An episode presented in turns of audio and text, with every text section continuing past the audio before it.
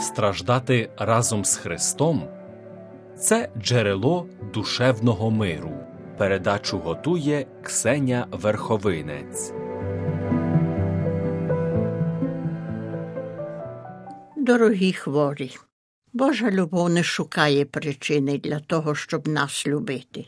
Господь нас любить не тому, що ми заслужили на Його любов, але тому, що Він сам це любов. Любов безмежна, любов вірна. А ми чим можемо доказати нашу любов Господеві, віддатися без обмежень на волю Божу, і в Його руки це є найдосконаліша форма любові. Ось як святий папа Іван Павло II говорив до хворих про піддавання себе Божій волі. Існує таємниця, яка може глибоко змінити поставу хворих, а саме довірливе піддавання себе Божій волі.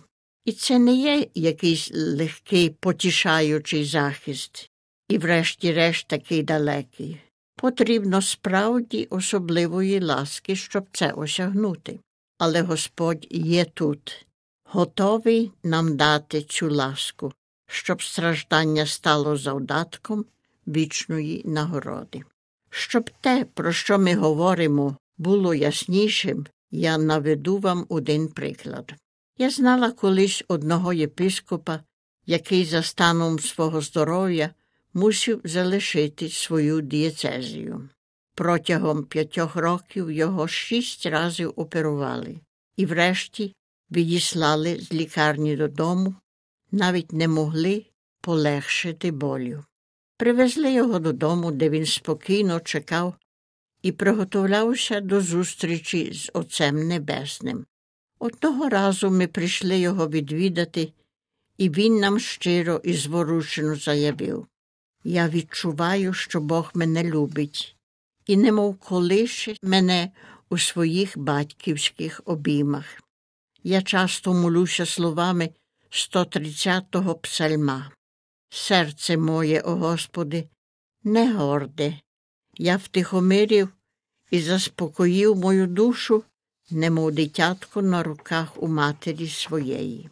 Хто відійшов до зрілості такої віри, довір'я і піддання себе Божій волі, відчуває, що руки Бога Отця його підтримують, його з ніжністю обіймають і може повторювати за псальмопівцем. Не встигну я лягти, у мирі вже засинаю, бо ти, о Господи, єдиний, даєш мені безпечно жити. Бог це любов, це не тільки гарні слова, це визначення Бога, який дає нам новий завіт. І Господь нам виявляє наочно цю любов. В дійсності Він дав нам свого вічного та єдинородного Сина. Христос Ісус є наочним виявом любові Бога до нас. Ісус є втіленням любові Бога до всіх людей загально і до кожного і кожної з нас зокрема. Це Він ясно сам сказав. Пригадуєте, як в Євангелії описано те, що Никодим пішов відвідати Ісуса однієї ночі. Той самий Никодим, який був дуже шанований між юдеями і багато чув про Ісуса. Може, навіть колись його бачив. Він бажав його відвідати і поговорити з ним віч на віч. Прийшов вночі, щоб його ніхто не бачив.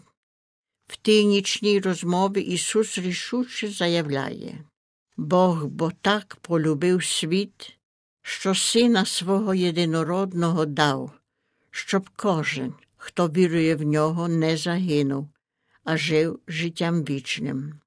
Бог не послав у світ сина світ засудити, лише ним світ спасти. А святий Павло в листі до Галатів знову пише як же сповнився час, Бог послав свого сина, що народився від жінки, щоб ми прийняли усиновлення. В документах Другого Ватиканського собору читаємо наступне це Він, Христос, був посланий у світ як посередник між людиною та Богом. Отже, ми справді можемо з певністю сказати, що любов Божа ввійшла в історію людства через Божого Сина, який прийняв людське тіло. І дійсно, Господь Бог може кожному з нас повторити Я полюбив тебе не на жарти. Ісус це поплочення і виявлення Божої вічної і безмежної любові до нас.